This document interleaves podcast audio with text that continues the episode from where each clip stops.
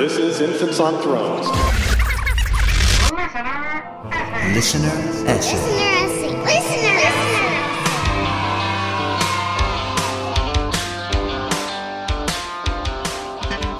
Welcome back to Infants on Thrones.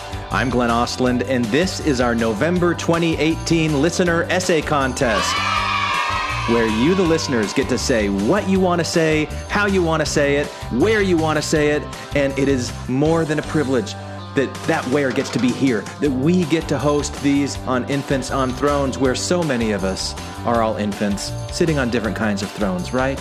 Today's essay comes from James and is titled James' Story. And after you listen, please go to our website and vote for it and provide the author some personal feedback. Winners will be announced in early December. First place gets $200, second place $100, and third place $50. All right, ready, set. All right, go ahead.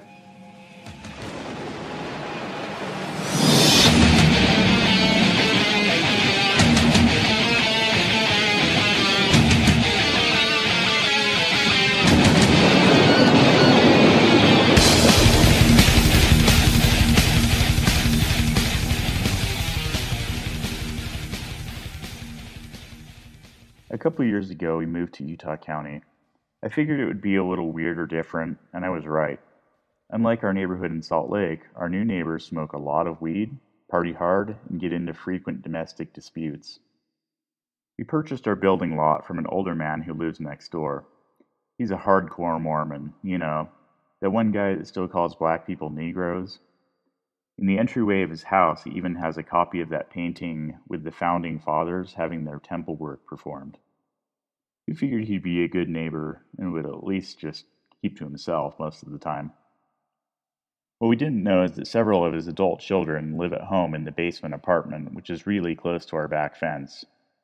One night, I opened our back door to let our dog out and was surprised to hear someone yelling at the top of their lungs Fuck Joseph Smith, fuck Brigham Young, and Jesus Christ, and Holy the Ghost, and all the imaginary fairies you believe in. They're not real. Why don't you have them come save you right now if they are? It just kept going on and on. He kept ranting, and I couldn't hear anyone responding to him, but I suspected that his tirade was directed at his ex wife. He continued to rant about how Christians should kill themselves because they're wasting our air and using up our natural resources. They're just a waste of space. It was at this point that I started getting worried. I didn't want to be the guy who looked the other way when someone was getting abused. I'm a scrawny five foot nine guy, not disposed to violence. I've had a few close calls, but I've never been in a real fight. But I picked up a golf club and went out the door to take a stroll past their house. Through the darkness, I could see the silhouettes of two people arguing out front. It, it was the old man's daughter and her ex husband, as I had suspected. He comes around from time to time and was obviously drunk. Then something snapped inside me, and I yelled, Hey, why don't you shut the fuck up and leave her alone? It looked like I had caught his attention this time. He sauntered through the darkness, out to the sidewalk, and greeted me with a few choice profanities. I was so fired up I was trembling and my heart was beating out of my chest.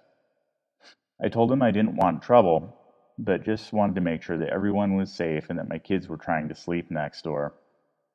He smelled of weed and vodka, and while repeating himself a few times, managed to explain to me that he's been in and out of jail for most of his life, and that things get handled a little differently in there. If I didn't mind my own business, I was going to get my ass kicked. So, what's going on, man? I asked. He explained his frustration with his brothers in law, who don't even have jobs, but steal drug money from their parents. He'd come by to drop off his paycheck to support his kids, but instead of thanking him, they judge him for being an atheist and try to get him to repent and come to Jesus. Truth be told, my situation is not that different. I stopped believing a couple years ago, but my wife still believes it all. The both of us voiced our frustrations about when people assume the moral high ground simply because they believe in a supernatural being. Yeah, that's messed up, I said. I can see why you're pissed. We hashed it out for a few more minutes, and then the conversation turned to his drug habits. He apologized for smoking weed and getting drunk all the time. I told him that I honestly didn't care if they smoke as long as things stay under control. Honestly, I wish they'd just re- just legalize it so we can all move on. Wow, that's cool. I figured you guys were totally square. Well, yeah, we kind of are, but at least I like fast cars and heavy music. Oh, yeah, what kind of stuff do you listen to? he asked. Everything, you know. Slayer, Ringworm, Megadeth. No way, you're shitting me. Wow, I'm really surprised. Have you ever heard Trapped Under Ice? If you like Slayer, you'd love those guys. They're super heavy. Are you sure you aren't just pulling one over on me? We proceeded to talk about the virtues of heavy music, American muscle cars, big block Chevy engines, and all sorts of stuff like that. Well, we should have you guys over for beers and brats sometime, he said. Yeah, sure. Sorry for freaking out a bit. I just was worried about your ex wife. We shook hands and parted ways. Wow, that was weird. If that conversation had happened a couple years ago, it might have ended very differently. It's a surreal feeling when you grow up in a sheltered Mormon household and then find yourself taking sides with the drunken ex convict next door. Throughout my loss of faith, it's been a roller coaster of emotions. The past three years have been exhilarating, scary, depressing, exhausting, and liberating. I'm having to reevaluate everything now that I have the freedom to make my own decisions and establish my own moral code. I've also found myself empathizing more with people because the thick Mormon safety barrier wall between us has been broken down. It's sobering to realize that if it were not for a few small choices that I made as a kid, I could be standing in their shoes, unemployed, day drinking, and down on life. While I am really angry at the church, I can't discount the fact that it helped me keep out of, out of trouble as a teenager, even if it did come at the high cost of guilt and fear. My point being is that when all bets are off, you just never know what side you'll end up on, and sometimes you have to make hard decisions for yourself. But remember, if you ever find yourself in a pinch, just put on some Slayer and you can solve the world's problems.